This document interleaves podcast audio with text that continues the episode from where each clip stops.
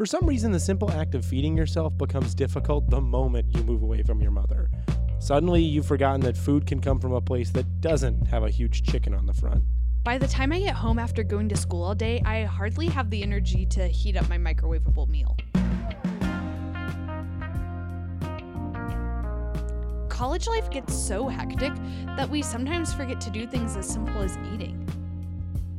And sometimes the city of Austin's water isn't safe to drink, and you suddenly have to fend for yourself.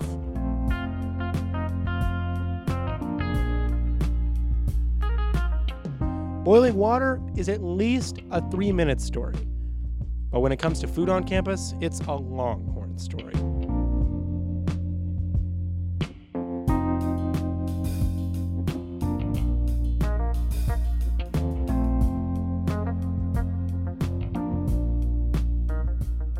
Most college students, especially early on in college life, the best place to get your food is in a dining hall. But at UT, dining halls aren't as simple or ubiquitous as they are everywhere else. Alexis Thomas has a story about just that and how students navigate it.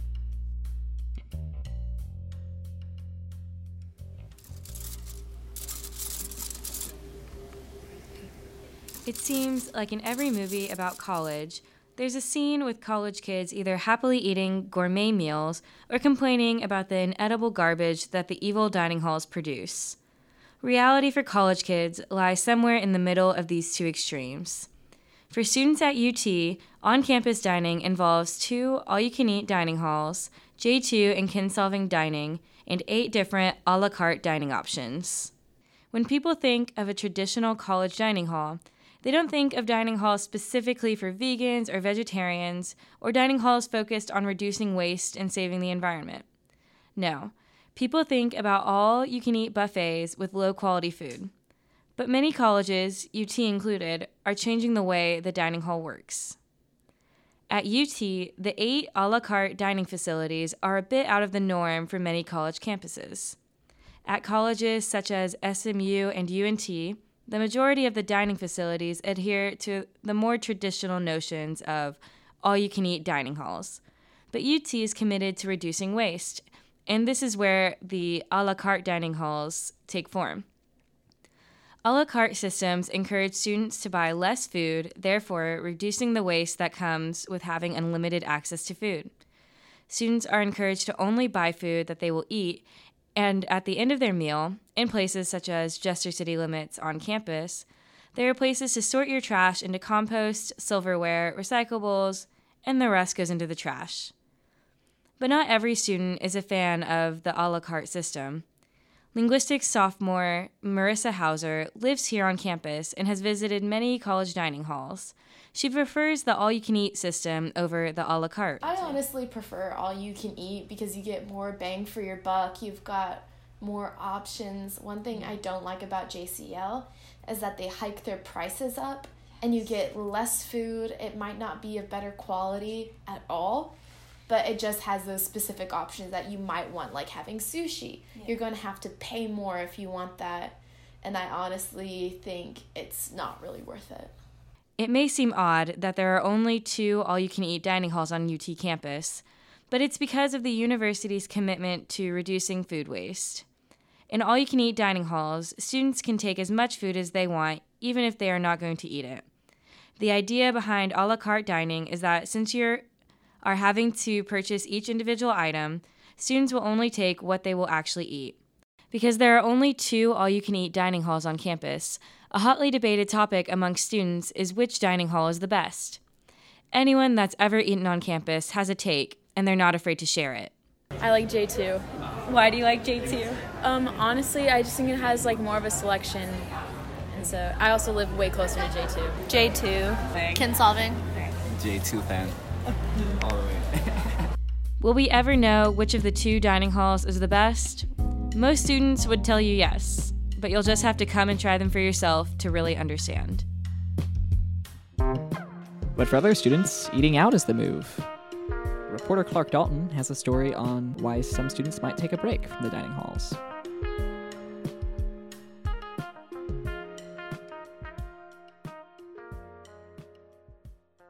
It's a common scene around Guadalupe. college students gathering in a multitude of restaurants to enjoy a filling meal and take a quick break from their studies.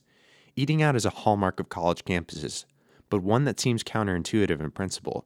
Students are often short on funds and time, which eating at restaurants requires.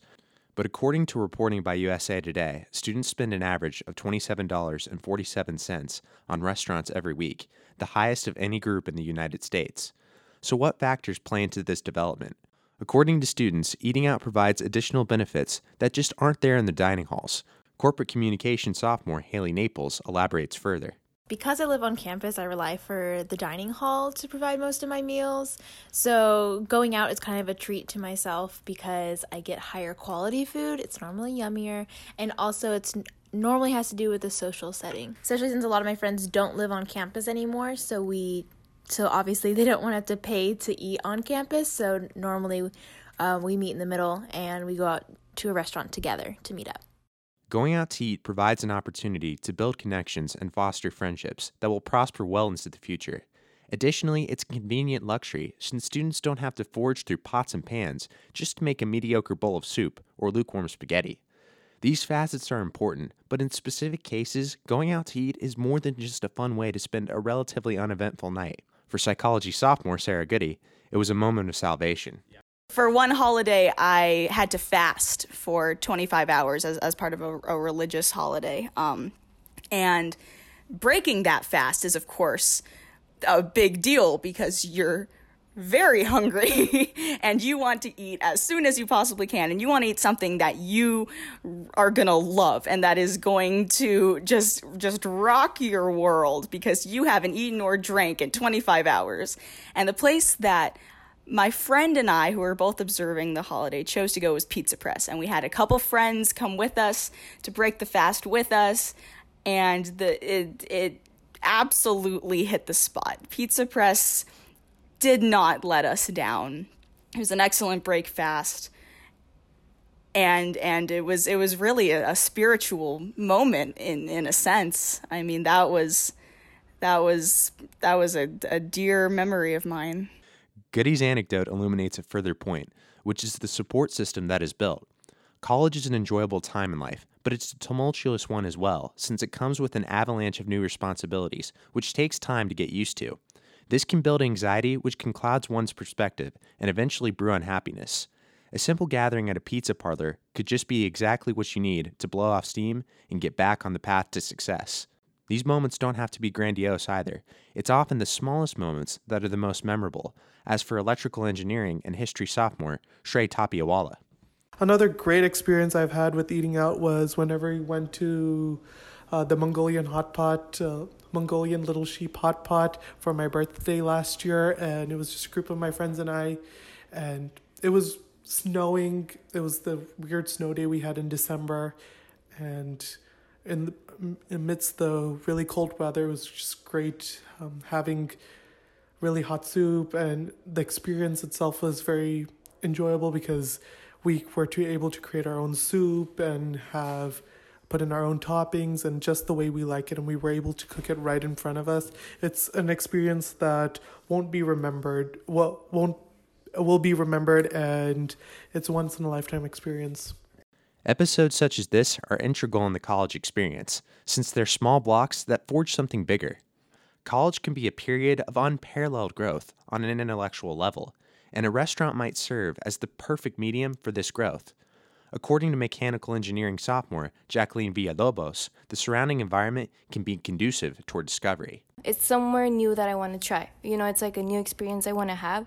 So when I go out to eat, I look for um, a place I haven't tried before, you know, something really different. You know, trying different things is always good because, you know, it helps your palate and stuff like that. But in general, you just gain new experiences and you, I don't know, since UT is so diverse, there's like uh, going out, when you go out to eat like on Guad or like by campus, there's like a lot of different tastes and cultures and you can try.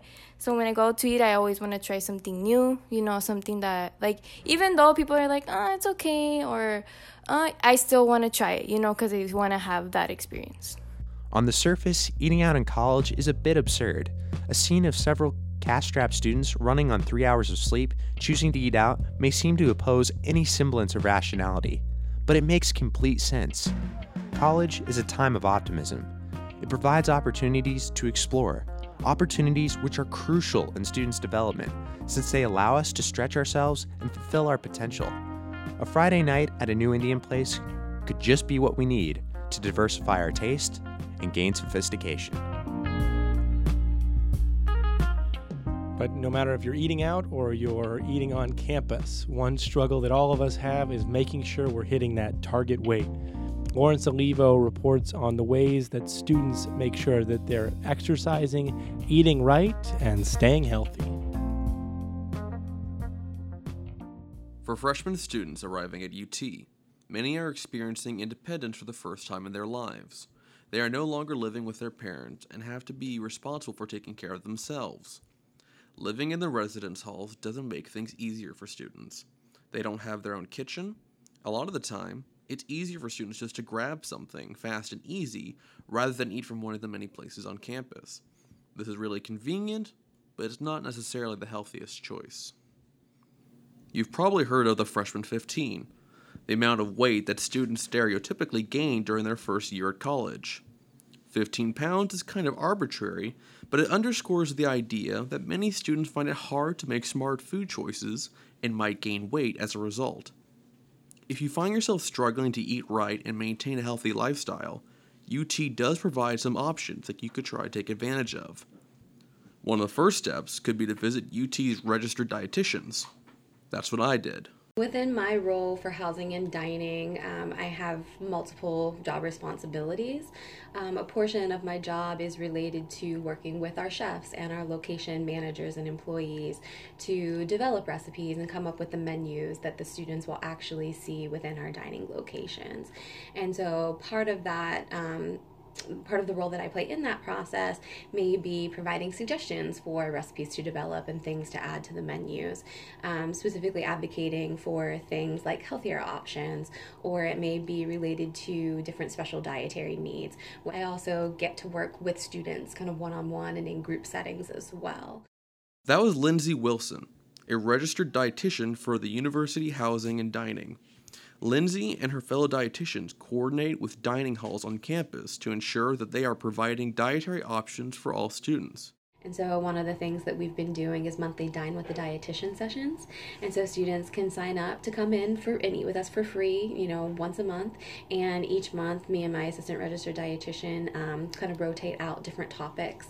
Each month we have our Eat Wise pop-ups. And so for those, they focus on different relevant topics. And so we try to provide education, but with education and getting students to actually come stop by our tables, there usually has to be some sort of incentive there for the student trying to find ways to um, be interactive through our education and also kind of make it somewhat enticing and excitable as well. One thing that stood out to me was what Lindsay said about fad diets. You've probably heard about them from someone on campus.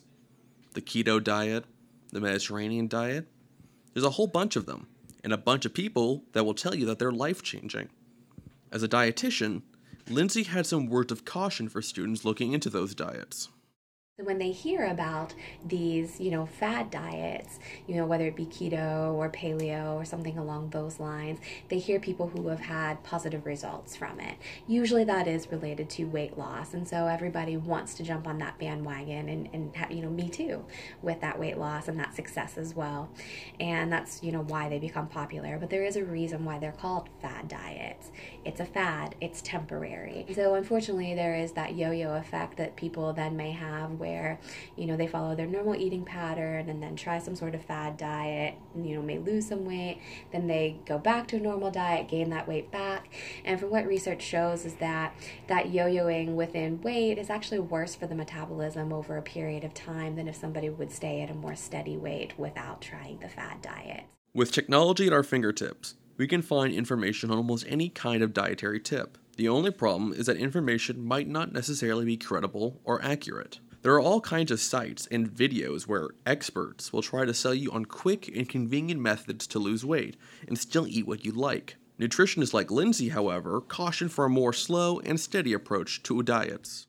As dietitians, we generally do try to promote a much more steady adherence to dietary lifestyles, and so um, advocating more for small changes over time.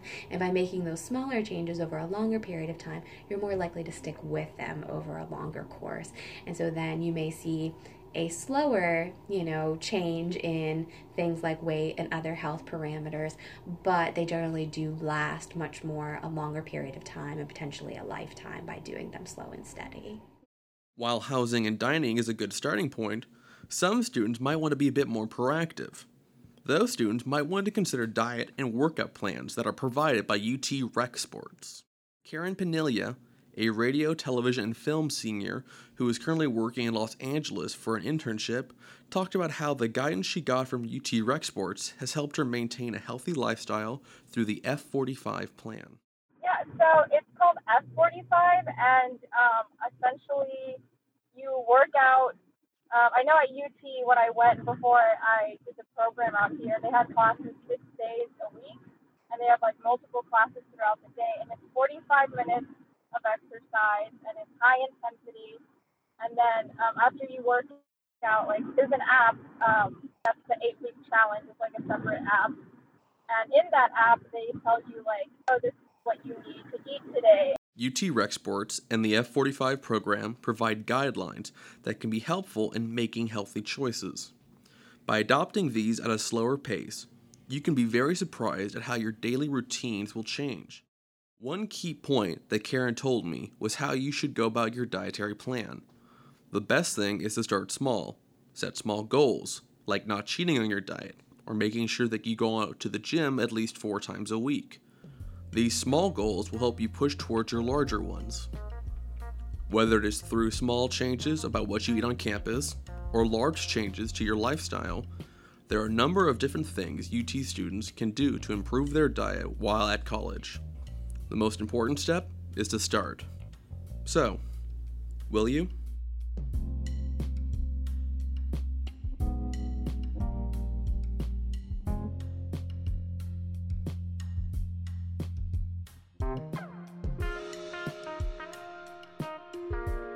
That's it for this week. You can find this and all of our other podcasts online on SoundCloud, iTunes, Stitcher Radio, or wherever else you get your podcasts. Be sure to follow us on Twitter at Texan Podcast, and you can find this and more news online at dailytexanonline.com. Our reporters this week were Alexis Thomas, Lorence Olivo, and Clark Dalton. This show was produced by myself, Zeke Fritz, Ryan Steppy, and Morgan. And so we talked a lot about food this week, but get ready and gobble gobble. Next week we'll be talking about Thanksgiving in anticipation of everyone's favorite kind of racist but definite gullet stuffing holiday. See you next week. Can't wait.